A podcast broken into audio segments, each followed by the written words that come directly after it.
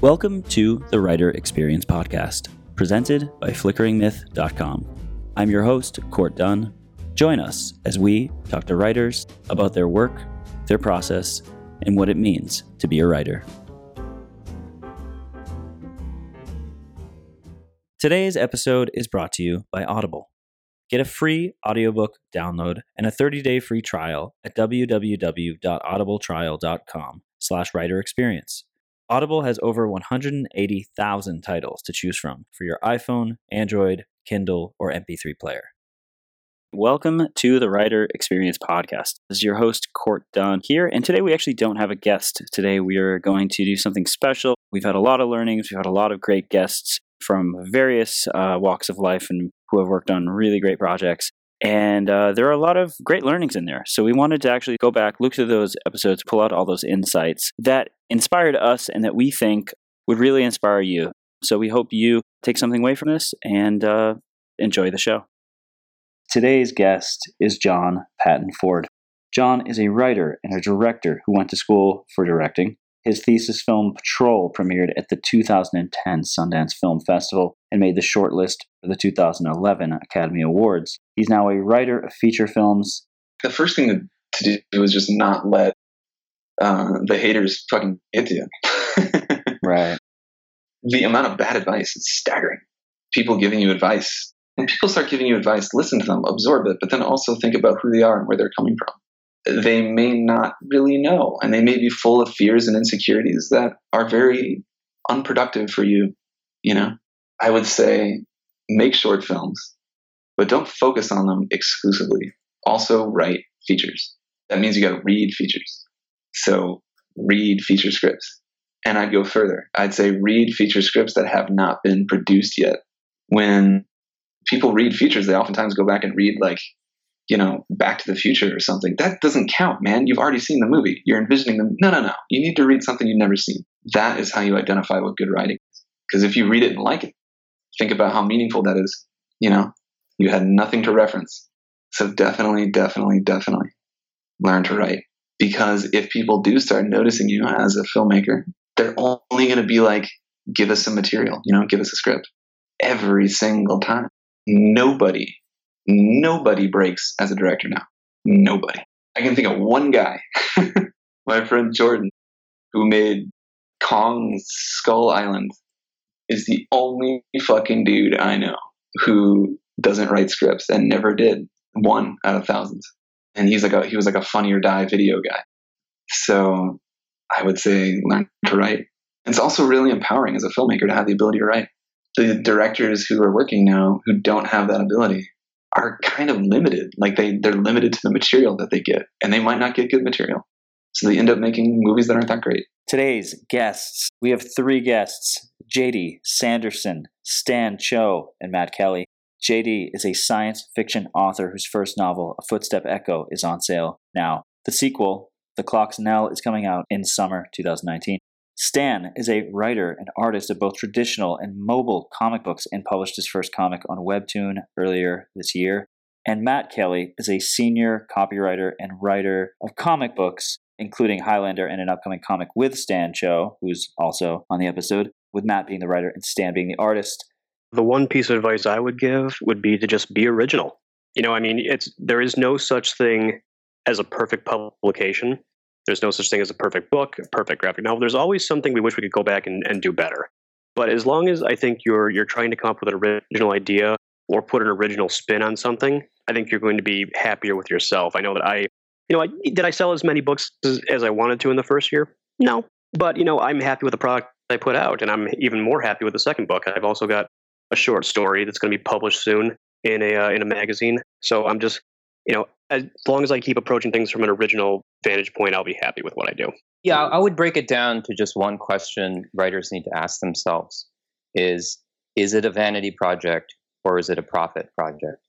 And um, if if it's a vanity project, you know, just do whatever you want. It's you have nothing holding you back. You just make what makes you happy.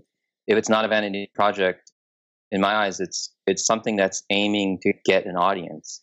And once you're in that camp, you have a lot of work to do because you have to get a beat on what's hot, You have to get a beat on is your project easy to communicate to people who are going to either fund it or, or stand behind it? You know, you have less chance to be original. You can put an original twist on something like JD said, but you can't be totally original because no one's going to listen to you. You know, they'll listen to you 20 years later when they found out that you were a genius and you were 20 years ahead of the game, but you're not allowed to be that original. You have to really ingest a lot of sort of visuals and design and again, you know, the landscape. You know, what is the landscape? You know, you have to incorporate that into the visuals that you attach to your writing piece. You know, your writing piece, your pitch, whatever it may be, will be infinitely more valuable and infinitely more ingestible if it has even one promotional art piece attached to it. That will be your most important art piece that's the one you have to repeatedly show to everybody. It's kind of like, oh, we need fresh content. Uh, no, if you're pitching something that's new, you only need one art piece and you only need to keep showing that art piece, re- refining it until it is as crystal clear in describing what your movie is about. And it, it, it doesn't have to be a piece that describes your story to a T. It has to give a feeling. And that, that feeling you can learn about how to create an art piece or how to art direct as a writer you or you're only going to be able to art direct the piece or, you know if you're a writer artist that's another thing but let's just assume you're a writer and predominantly a writer and you want to hire an expert to create a promotional art piece. The way to learn about how to make promotional art pieces is to you know again absorb whatever's around you um, especially movie posters you know study movie posters. Look at movie posters and ask yourself what feeling does this give me? And then look at your own for-profit project and think about how can I make a poster that gives me a feeling that I'm trying to convey. And chances are, again, this is not an original idea because you're not allowed to be super, super original, you know, when you're dealing with, you know, these people who are going to fund your project, usually. So it's been done before. So, you know, seek out the movie posters that conveyed that feeling for you in the past. You know, dig them up. You know, dig them up on the internet, find out what they look like, and say and give that to your artist and say, I want it to look like this and this with these colors from, and it could be from five different projects, but that's where you're communicating your idea to the artist to create this awesome promotional piece that's going to be a big part of making that project happen for you. I'm sorry, I just wanted to jump in because um, something Stan said is absolutely, absolutely true. I'm glad he said it because um, three of the seven rejections I got, my first round of rejections, were all basically the same thing. We don't know what to do with this. It's a cool story. We like it. Can't market it. So he's right. You have to you have to play the game a little bit. So I just wanted to say I was I want I wish I had mentioned that. So thank you, Stan. You said it better than I could. This is a mandate for all um, aspiring writers, beginning writers. Start small don't make your magnum opus right out of the gate because one, it's going to be terrible. So you don't want your big thing to be bad, do you? And two, if you're a beginning writer, no one's going to want to read your magnum opus right away because they're going to look at it and be like, "You've never written anything before. Like, what do I have to go on?" So start small. Make the small thing as good as it can be, so it can be your calling card. So you get it, give it to someone. They're like, "Oh wow, this is good," and it didn't take me too long to read it. Oh, thanks a lot. I appreciate that. So the next time you do come along with the thing that's maybe a little bit bigger, maybe a little more complicated, they're going to be willing to give you more time because time is money. And uh, so start small, and uh, that way you're also going to get it your first project done. And because if you start big, you might not get it done, and then you'll never get anything done. So today's guest is Michael Moreci. Michael is the author of the novels Black Star Renegades and We Are Mayhem through St. Martin's Press also writer of comics including Roche Limit, Wasted Space, Archie, Star Wars. The thing that I'll say uh, that I think is really important, besides getting your foot in the door, one thing I'll say in terms of like you mentioned, like uh, not having a shortage of work, which is true. I've been very fortunate. I've worked very hard. Uh, you know, I write a lot, of different things, uh, and, and I think the key for me from like making that transition from like a writer who has a day job to writing as a day job was uh, diversifying what I do. This industry, uh, whatever writing you want to do, like I said, I'm more entertainment, pop culture. But even if you're doing literary fiction, if you're doing straight up fantasy, uh, romance, whatever, it's very hard. It's very hard, no matter what channel you're going, you know, traveling down, whatever the journey of a writer is, to make it professionally is remarkably difficult. Just uh, the bare finances of it. So, you know, we want to have this idea. We want to have, you know, we want to have a pool. You know, pool is our career. We want to, we in our heads, we want to have one giant hose filling that pool. You know, like I write novels, and the novel hose fills my pool. But what's probably more realistic, at least I think was definitely more realistic, is like many hoses filling your pool. You know, like I I do comics and I write novels and I also write video games and then I do you know other stuff. I teach here and there, uh, story you know story workshops. Um, I do speaking engagements, stuff like that. And I do a lot of different things that bring in income. And everybody, most people that I know, I think everybody I know is doing that in one form or another even if you're just writing comics, you know, friends of mine who write comics will write like Marvel, you know, superhero comics, but they also write their own comics at the same time and right. are doing something else. So just doing one thing, it's it'd be great, but it's just not real unless you're like you know Brandon Sanderson or Stephen King. You know, like it's it's really hard to make a right a career doing just that. In terms of getting your foot in the door, you know, it's like we were saying earlier. It's it's it's just about showing up. It's just about going and being places. You know, constantly doing the work, constantly putting the work in front of wherever it needs to go, wherever your work is, you know, being at book fest, being at, you know, uh, comic conventions, being at uh, bookstores and meeting writers and meeting people in the community and like opportunities I've found, like I said, you know, all the opportunities I've had have come from, you know, you don't want to say meeting people because that sucks. You know, it's hard. It's hard to be like, yeah, you just got to meet people and hope somebody opens the door for you but it sort of is. But I think people are willing to open the door for people who see that you're around. They see that you're serious about this. Like I, I have done it a number of times myself. Like I've seen like this person is invested. They're good. They're invested. They clearly want to do this. So I'm comfortable being like, hey, I will introduce you to this editor. I will introduce you to here. I can, you know, I've introduced people, my agent, whatever. And because I see the dedication that is essential is there, and you do that, you know, it's not just nepotism; it's also confidence of the community. Like, okay, I believe this person's got what it takes, has that drive, has the passion, and is good. So yeah, I'm, I'm happy putting them in front of people because they can handle it. Today's guest is Vivian Lee Vivian is the writer of Netflix's Cowboy Bebop Lost in Space, and The Dark Crystal Age of Resistance. Just from my own personal experience, like I said, I, I'm from Colorado. That's very far away from LA. How was I going to get there? I did internships. I um, this was back when NBC had their NBC Page program, and I just kind of stumbled upon it online and went, "Oh, if I apply to the NBC Page program in Burbank, California, that gives me an excuse to go to LA. You know, I can work, I can be around people in the industry. I think the my husband's a writer. He came from it a different way. But for my trajectory, it was, you know, you have in order to be in this business, you have to surround yourself. You literally have to just all your friends have to be in this business. You have to become an assistant. You have to, you know, be a PA. I think you just kind of that's again, that's how I I rose the ranks, where I became a PA and then a writer's assistant and a script coordinator for years. And I was just surrounded by writers. I was surrounded by executive producers and stuff. And I would also suggest that when you get those PA jobs and uh, assistants jobs, that you, not in a cocky sort of way, but make your intentions known. You know, you when you are introduced to people, I think a lot of people. this is something that I I look back in my own life when people go, "Oh, what, what do you want to do?" and you just kind of go, "Oh, I'm a, I'm a PA. I, I I don't know yet." I knew what I wanted to do. I wanted to be a writer but I couldn't say it because it felt so. It was like as if I told someone, "Oh, I'm in a band." "Oh, really? Where do you play?" "Oh, I play in my parents' garage." It felt like it wasn't a real thing that people would laugh. But you have to, if you want to be a writer, you have to identify yourself vocally as a writer.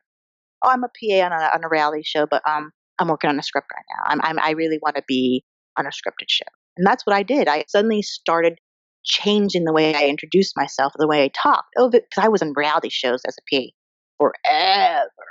And much like anything else in any other business, once you're in a specific genre or specific type of show, that's what you're stuck in. So I was on reality shows for like five years, and it's only people I knew were reality. And I suddenly was like, I can't do this. This is not what I came to LA to be.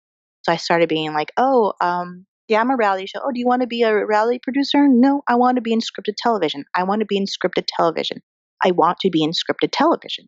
And you say that long enough, people in this industry, as much as people diss LA being cold and harsh and a bunch of people trying to rip your soul apart, there are a lot of good people out there too. There are a lot of people that will remember what a great worker you are, how hard, how you walked in with a smile on your face and you, you know, you were handed something to go deliver at three o'clock in the morning and you did it without complaint. And they go, Oh, what do you want to do? I want to be a writer. They will remember that because cut to, and that's exactly what happened to me. Cut to, you know, a year later, being on a reality show, someone, someone, a friend of mine that I had worked with as a PA went, you know, there's a show called, this is going to date me, American Dreams on NBC. It's a scripted show. It's season three. I think they were going to do one more season. Do you want to be a PA on that show? And I went, absolutely.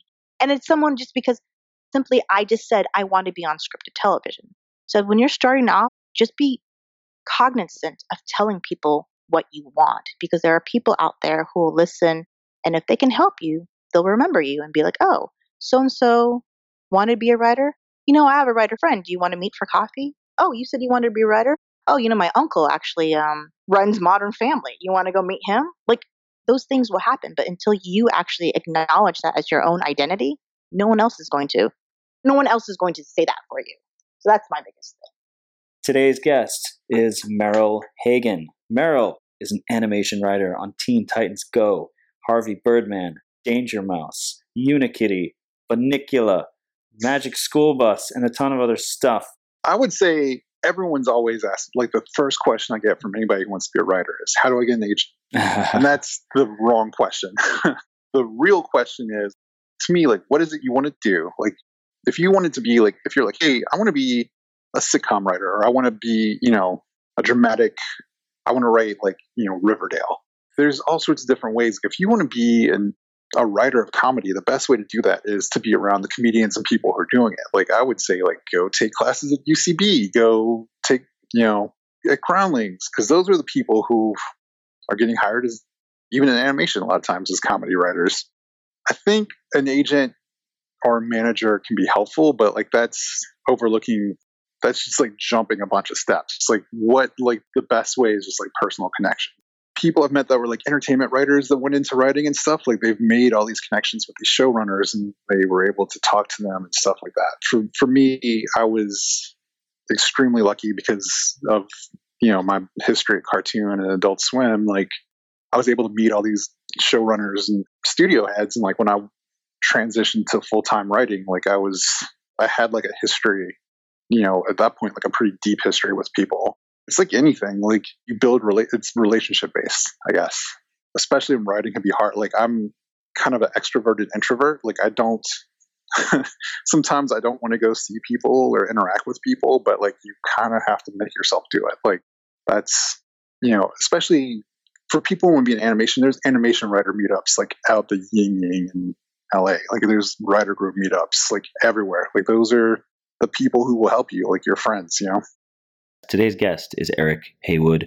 Eric is a screenwriter for Power, Empire, Private Practice, Soul Food, and Relative Stranger, and he's also a director for Empire and Four of Hearts. This is something that I had to learn for myself over the course of many years. And it sounds really cliche and simple, but it's really true, which is don't give up. And sort of the, the flip side to that lesson is if they could write it themselves, they would.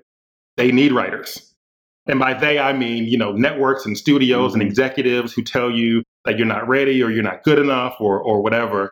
Not to say that they don't have helpful things to say in terms of feedback and giving notes on episodes and scripts. But for me, it all comes back to if they could write these fucking scripts themselves, they damn sure would. So They'd so save some money. Yeah, yeah, yeah, yeah. So so they need you, and they're never going to tell you that. So you have to just sort of keep on fighting for your place at the table.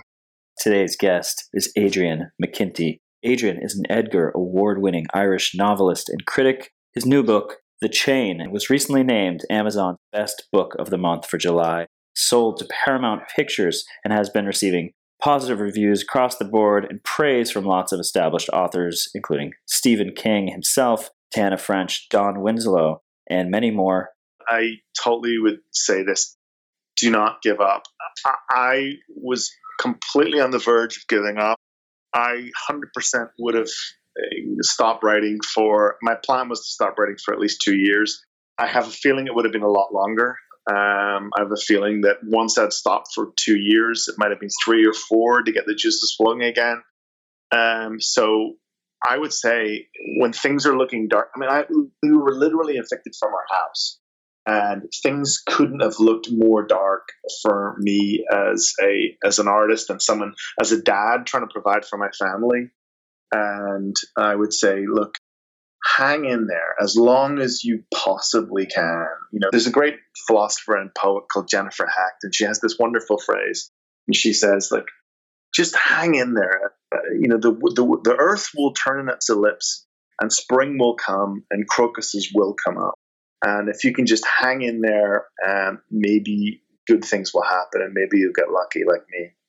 Today's guest is David M. Booher. David is a comic book writer for Powerless, Alien Bounty Hunter, and IDW's upcoming Canto, co created by David along with Drew Zucker. In addition to writing comics, David is a screenwriter and a lawyer living in Los Angeles. I think I mentioned it earlier, but um, my one piece of advice to anybody is, in, you know, it can be a challenge sometimes, but just be the kind of person that other people want to spend time with.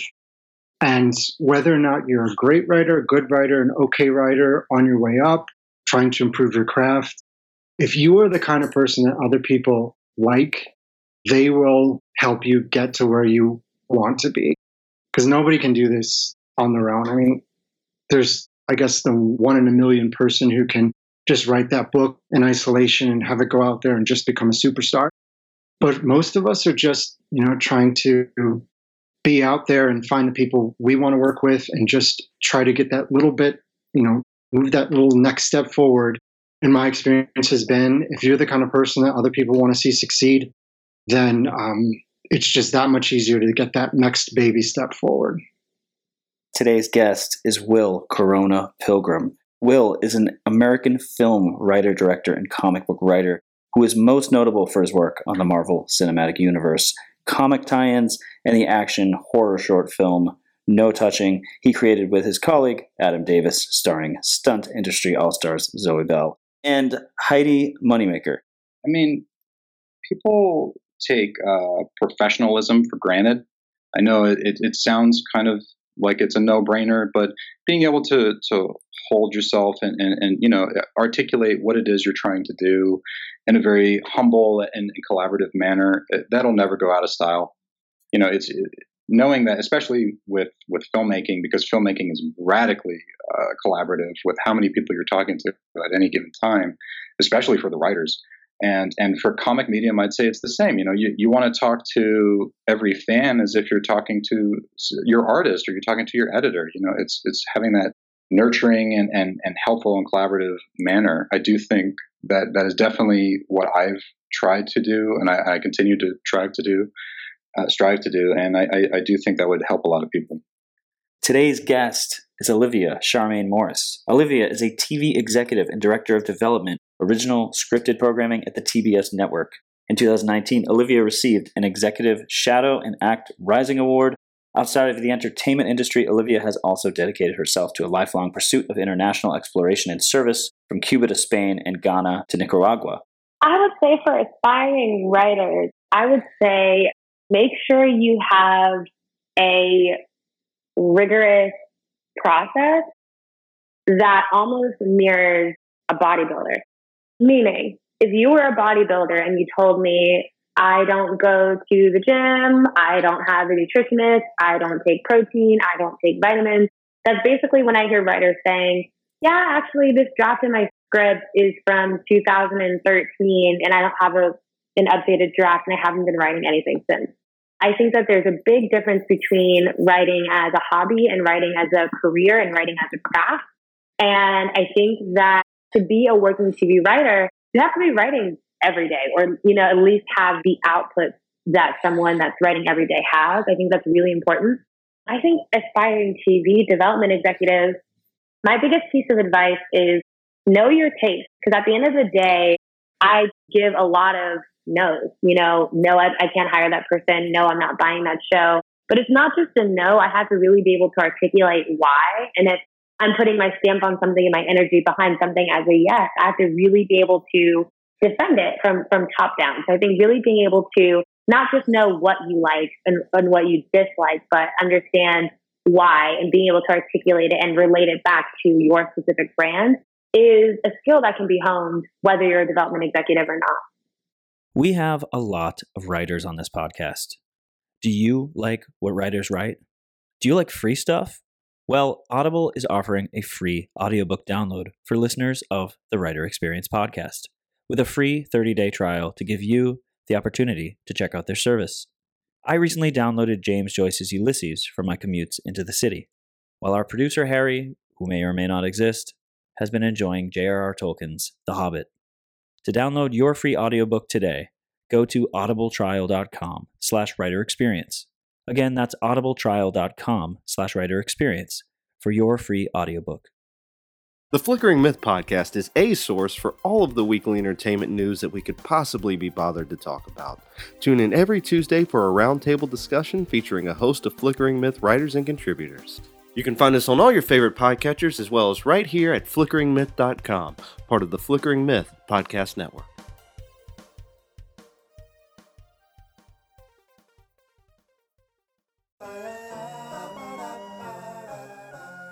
Hi, I'm Alan Christian. I'm Gerald James. And I'm Lacey Day. And we host the Four Color Film Podcast. What do we do at the Four Color Film Podcast, Gerald? We watch and dissect every comic book based film. Lacey, do you still like being here? Yeah, it's really great. you can find us on Stitcher, iTunes, Google Play, and Spotify, and wherever else they have good podcasts and podcasts like these. you sound like a kidnapping victim. you can find us also on the Flickering Myth podcast network at flickeringmyth.com, along with other great shows. Check us out and check them out too. Thank you. Hell Zane. Hell Zane. Hell Zane.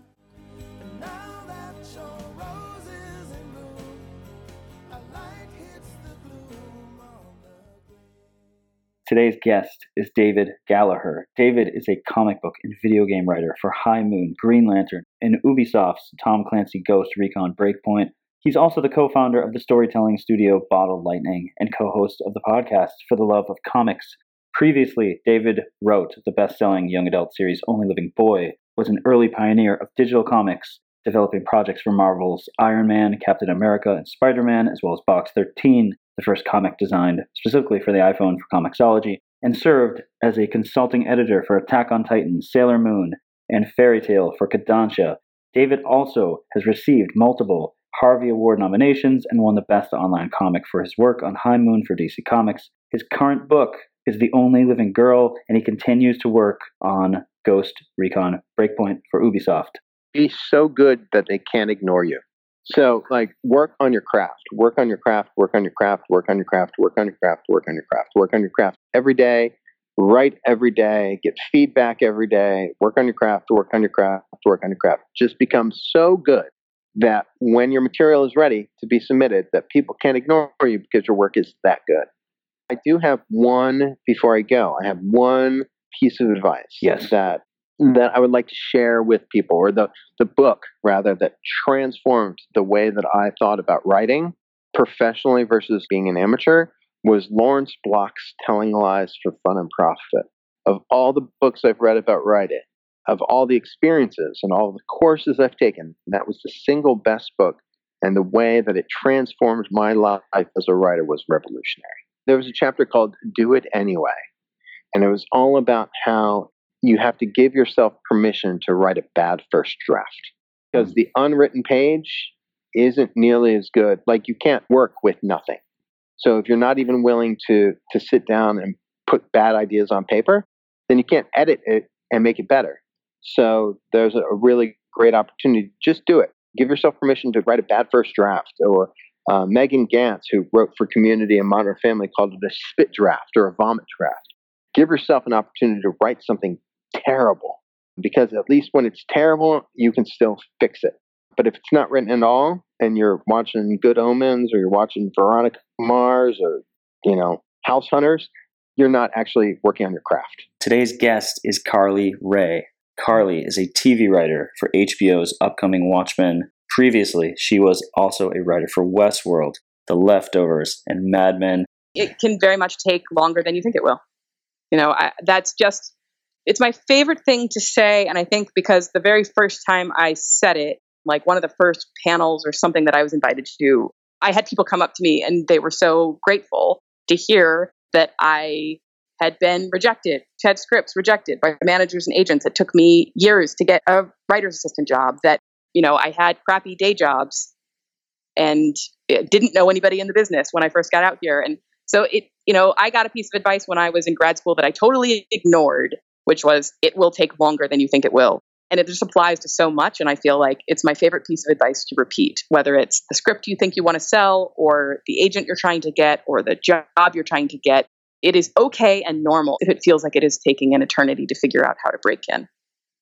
Today's guest is Carlos Giffoni. Carlos is the writer of the upcoming Dark Horse comic book, Strayed, as well as Space Riders Vortex of Darkness for Black Mask. He's also a video games producer who has worked on different video games and creative production roles for 14 years. And he's also a musician, label owner, and festival curator and organizer.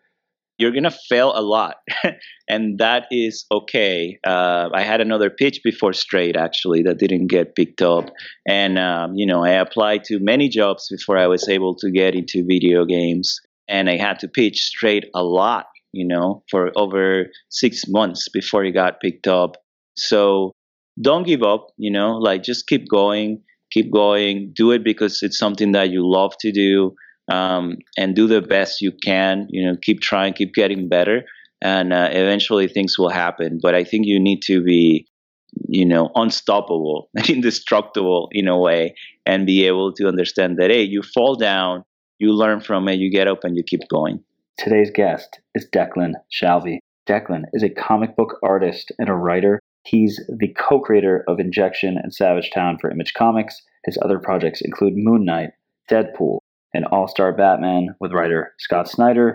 More recently, he also wrote and drew the Nick Fury post prologue serial for Marvel Comics and also Return of Wolverine. He also hosts his own podcast called Tape Deck. This always sounds trite, but it's like just make comics, just make them. And I'm sure it applies to like you know if you want to write, just write. I I, I know that's been said a million times, but no one's just going to say, here's a job drawing comics. You've got to show you can do it. If you want to write them, it's the same thing. You want to color them, it's the same thing. So you, you've just got to do the work. Um, I would say another thing, which I think is maybe a little bit more helpful or immediately helpful, is um, start small. The amount of times you talk to, like, say, a comic book, somebody who wants to write comics, this idea, they want to find an artist because they have an idea for this 300 page graphic novel. And this, you know, the first thing I say to people, I'm like, how about three pages? Why don't you do why don't you write three pages and get somebody to draw that? Or if you're an artist, draw three pages. And it's a small enough task where you can finish a project and go, okay, and you can you can look back at that and be very objective about whether it's good or it's bad. If you take on a massive project, I guarantee you, by the time you're halfway through it, you're going to be jaded, pissed off, frustrated with it, and quit. So you will have spent two years on something that you don't, you didn't even finish. But if you can start small and build. It's like training. It's like if you wanted to be a, an athlete, you don't just run a marathon. You run a series of smaller ones, and you build up a resistance, and, and you build and build and build. So I would say, start small, hit smaller targets, and let the, let them build up and, and, and build up your endurance. Today's guest is Tom Hoeler. Tom is an associate editor at Del Rey Books. So this is going to sound a little bit like a cop out answer because it's not all that specific or actionable. but this really is kind of the one big thing because this is the thing that when people tell me that they want to be an editor and what can I do? Um, you know, what's my advice for them to be an editor? This is the thing I tell them, and I think it works the same for writers, which is that getting into publishing as an editor and getting published traditionally as a writer is difficult and can take a long time and can be hard and there are always way more people who want to do it than people who will be able to do it. So there's always way more people who want to be editors than there are actual edit- editing jobs. And of course, there's way more people who want to be published authors than there are books that are going to be published. It's just just how things go. So the thing that I always tell people is a you have to just be aware that that grind is probably going to happen. Um, and so, not to be discouraged the first, second, third, fifth, tenth, twentieth time that you know it doesn't work for you or doesn't pay off or you get a rejection or you sort of you get turned down for an opportunity because that's just the nature of the publishing beast. And the way to think about it is if you stop pursuing it well that's one less person who's pursuing it that that's the moment that someone else who says nope i'm going to keep going or i'm going to you know you know make a tweak or try something different or, or whatever that's the moment that that person then kind of gets a step forward because there's one less person they're competing against. So uh, the other thing that i would tell writers specifically is um, you know don't just be like okay i'm quitting quitting everything. I'm going to be a writer and that's just it um, because uh, I know most writers and many writers who, in fact, writing is not their full time job because making a living as a writer full time with no other um, income streams, with no other um, jobs or careers, can be very challenging, particularly in starting out.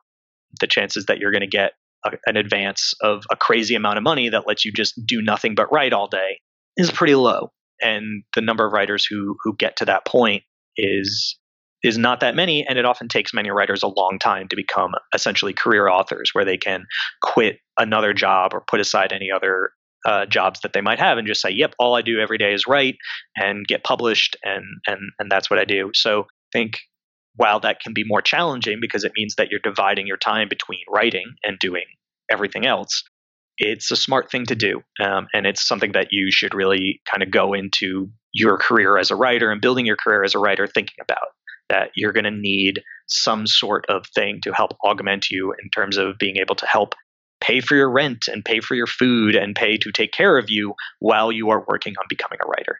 And that the first time that someone says, Great, we want to buy your book, is not the time to walk into your other job and say, Peace out, everyone, I quit, because that could end up being disastrous since there's no guarantees that, you know, you're going to get published forever and ever and that your book is going to sell millions of copies and make you tons of money. So that would probably be the the thing because I've definitely heard of some writers who like they get their first advance and they actually just quit their Oh, job. And I've definitely sat around with some publishing friends and heard stories about that and everyone who works in publishing just looks at each other like oh my gosh why would they do that? So don't do that. Today's guest is Rob Ackerman. Rob is a playwright whose plays include Tabletop, which won the 2001 Drama Desk Award for Best Ensemble Performance, Volley Girls, which won the New York Musical Theater Festival's Best in Fest, Call Me Waldo, Dropping Gumballs on Luke Wilson, directed by Teresa Rebeck and produced by Working Theater at Art New York off Broadway, and Loyalty, which has been optioned by Without a Net Productions to be produced at the end of 2019 or the beginning of 2020. He has also been the property master for the Saturday Night Live film unit for over 25 years. Do you really want to do this? Do you love this with your whole heart? I mean, are you willing to fail and fail and fail? And I hope you are. I really, really hope you are because, first of all, you know, it, when you come to a big chasm jump, it's not that far to the other side. Just do the thing, fail, fall on your face. If you do it a bunch of times, you really get to like it. You get to be into it. And so I guess what I'm asking you, prospective writers, is um, please, you know, please keep trying. Please don't give up. And know what it's like when it's working. Get get a sense. Listen, listen, listen. It's a matter of listening really hard, and are you willing to listen for years as you figure out um, how to do this? It you got to really you, you really do have to uh, have to wait it out. It takes a while, unless unless you're like preternaturally gifted, which no one is, man. Not e- I mean, even Lin Manuel. It took him years and years in a basement before he was able to get to be the super famous, you know, Hamilton writing Lin Manuel. Are you willing to be that patient? And I hope, really, really hope that you are. It's the most, for me, the most important lesson of my life was patience. Today's guest is Murr from Impractical Jokers. Murr is also a best selling writer and co author of the novels Awakened and The Brink with Darren Wearmouth. You can see him on Impractical Jokers, season 8, every Thursday night on truTV, along with his friends, the comedy troupe Tenderloins. And his latest thriller, The Brink, is on sale now. I wish I knew in my 20s what I knew when I eventually got a job in development, but uh, which is that companies live or die on ideas. So all these imaginary barriers of entry for you that, oh, how do I get into pitch a co- production company, this, this, and this, those are non-existent because they, they need your ideas. That's the first thing. I wish I understood that in my 20s. Second, there has to be an audience for your idea. If, if you write in a vacuum and have no idea whether it's a marketable, sellable idea, you know, I, I don't write uh, kind of highfalutin you know, literary books. I, I, I write stuff that is exciting to read. I write stuff that is very, very, very marketable. Like it, it's just it, you can't put the book down. You know, not so much like Pulp Fiction, but it's it's there. It's very in, immensely readable. The idea there is that it's a combination of stuff that's really compelling that you're, creating stuff that's really compelling but also it's volume of work too. In tv development it's a numbers game. So uh, you know my first uh, my first year in uh, running development for a tv company my boss at the time would insist that i pitch 25 new television show ideas every friday. So every week i had to Oh, create wow. 25 new shows and pitch them. And the idea there is that your first thousand ideas suck it's your thousand and one idea that's actually unique and different and, and novel, and that's the one you'll actually sell. The lesson there is that it's not just quality; it also is a, a numbers game. So, like, why am I pushing so hard to sell lots of books, and then now we have five that they'll be coming out in the next, literally the next eighteen months? The reason is it's not just the quality of the book and how exciting it is and engaging it is; it's also the quantity. You have to be uh, you have to become a force that is like, okay, this guy can create, this girl can create. They they are creators. They are they're marketable and their, their ideas are are sellable and the, and you know it helps coming in with a package too. So you come in not just like what I bring to the equation is not just my development background, but I bring my my audience to the background to, to the to the table too, right? The Joker's fan base, and that's real. So you know, grow your fan base, create a lot of stuff, make it good, and uh, and start pitching it. Today's guest is Matthew Daddona. Matthew is a nonfiction book editor at Dey Street Books. He's also a writer with bylines in Uproxx, AM New York, Outside Magazine, Fast Company, and more. And he's also the co-host of the Kill Genre NYC series in New York City. it's trite, but just just write and try to get off talking about writing and talking about the industry and worrying about who you know. And I think there's a lot of noise on Instagram and Facebook and Twitter, and there's a lot of kind of posing that happens in the scene, the literary scene. And I think young people aspire to meet a lot of people and go to these parties and know these editors. But all of that is lost if you're just not writing your best stuff. And so I would say, you know, set aside time each day to write. Not just say you're going to write, but actually do it and allow yourself to write bad stuff. Allow yourself to experiment in different forms, take on different voices. I think that's really important. Today's guests are Benji Samit and Dan Hernandez. Benji and Dan are the screenwriters of Pokemon Detective Pikachu. They're also the writers and producers of One Day at a Time, The Tick, and other cult classics. It definitely sounds cliche, but the first thing that, that pops into my head is like, don't stop. Like, don't give up. So many people that I've seen along the way, like, you never know how long it's going to take to have that big break. And you never know what that big break is going to look like. No, there's no one path that can ever be copied. Uh, and you know recreated exactly the same and so i've seen so many people that like it doesn't happen to them the way it happens to someone else and so they stop doing it and they find something else that's more comfortable like you sort of have to live in that discomfort for, for as long as it takes the people i've seen make it are the people like yeah they have talent but i wouldn't say necessarily everyone that i've seen make it is the most talented of everyone. It's the people that stuck with it and like you know took those rejections learned from them kept going and you know decided that no there's nothing else i can do. You know if you feel like there's something else that you could be doing instead then it might not be the career for you. But if you have that attitude of just like oh no i'm just going to keep doing this until i get what i want uh, that'll suit you well.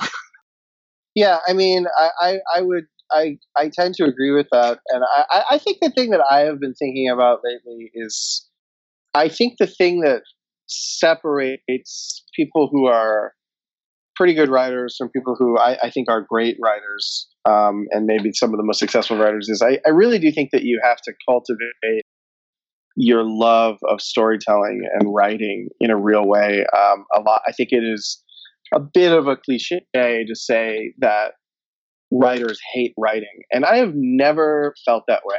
I have never felt that way.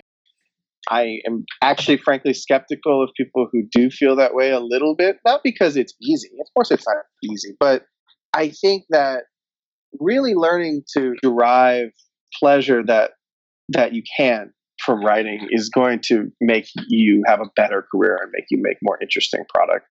I think that there are a lot of people who are very smart and very clever and who are in fact good writers, but maybe don't love telling stories and maybe don't really care that much about the impact that their work might have or or the legacy that it could have and and and maybe who wouldn't even be making creative work in a vacuum if left to themselves. You know, for me, I wrote stories for many years that no one has ever read, no one ever will read, but I just there were certain ideas I just had to get out and had to express just to make to just to have the satisfaction of seeing them from nothing to something.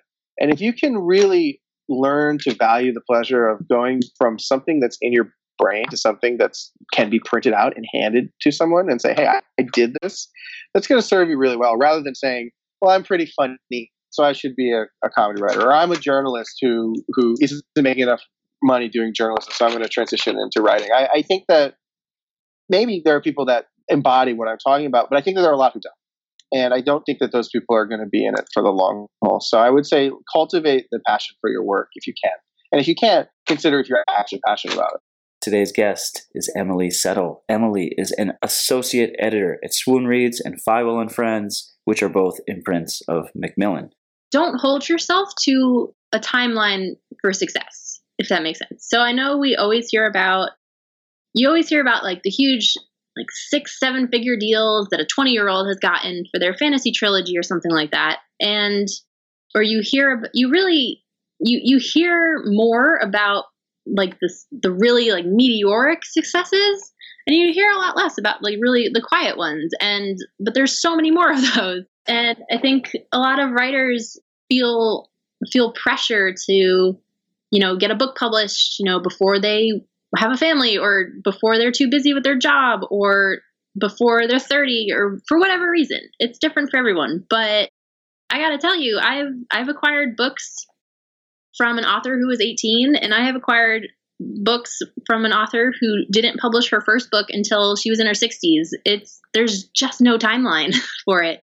You can you can write your entire life and you know your success will find you it's when it's right it's not it's not the same for everybody um, so that's i would definitely want a writer to understand that that their your story is different your life is different it'll your timeline does not have to match anyone else's.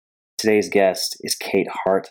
Kate is a literary agent at harvey klinger literary agency as well as a ya author herself. Find a good critique partner or group and treasure them like gold.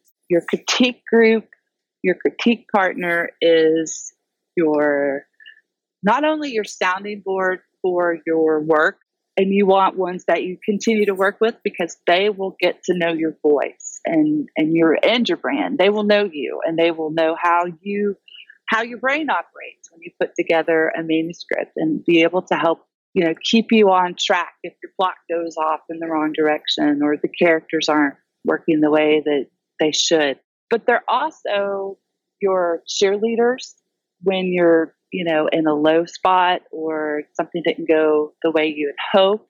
And sort of just your sounding board for everything. It's supposed to kind of airing dirty laundry on social media which happens.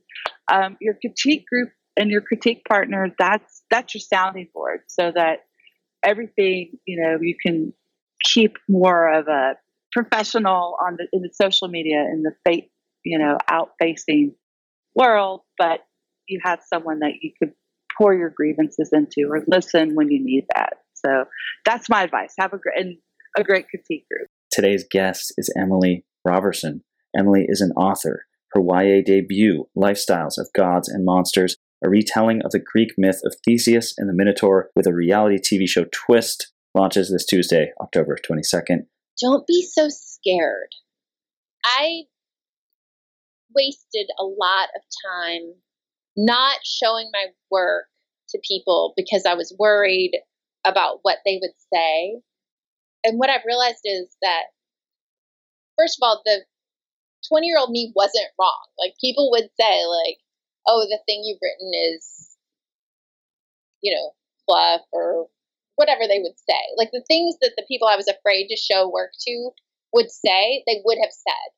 But what I didn't understand is that just because the loudest voice in the room is saying something that's dismissive of your work, number one, it doesn't mean that your work isn't worth something. And number two, it doesn't mean that there isn't someone else in the room that's going to say, oh, goodness, like this is incredible. This is exactly what I want.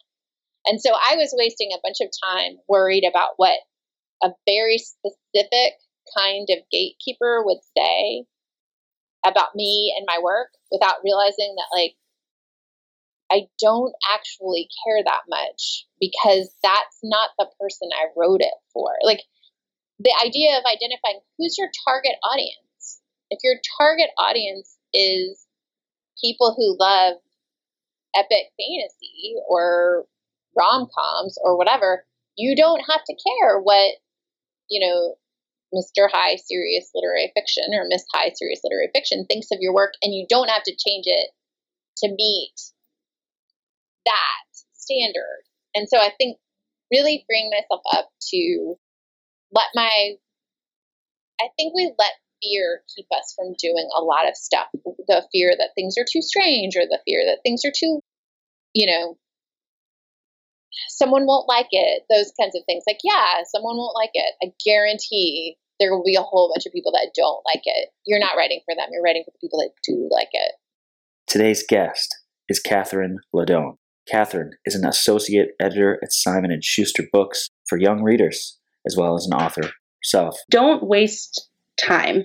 Um, as an aspiring author, you could work forever on that one project and never actually pitch it at some point. Don't waste the time. If you put in the work, trust your work and just put it out there and let someone read it. And same for an editor too, uh, or you know, an editor rising through the ranks. Seize the day, seize every opportunity, because um, with each new project, you're going to get better and better at what you do. Today's guest is Graeme Manson. Graeme is the co creator and executive producer of the acclaimed and award winning television series Orphan Black and the showrunner for the upcoming Snowpiercer Previously, he was a television writer for Rent-A-Goalie, The Bridge, Flashpoint, and Being Erica, and co wrote the film Cube. He's now developing the television show Whatever Linda. I would go back to something I touched on before, which is this sort of somewhat horrible dichotomy that writers have about, particularly screenwriters, about having to be solitary to get the work done and then having to be social to get the work appreciated or fed back on or made. So, as early as possible, I would urge writers to not be precious with what they're writing, to show your shit. Find that group of people who you trust and can laugh with about your struggles and uh, how bad things are in what you feel is, you know, when you have your, when you're feeling insecure about your own writing, you're feeling insecure about job prospects. Find that community that feeds back and supports. Thank you so much for listening to the Writer Experience. If you enjoyed the episode today, please leave a rating, a review, and a comment on iTunes. You can also check us out on Instagram at Writer Experience and Twitter and Facebook at Writer EXP. The Writer Experience is a Samurai Dinosaur production. Copyright 2019. All rights reserved. Music by Kevin MacLeod.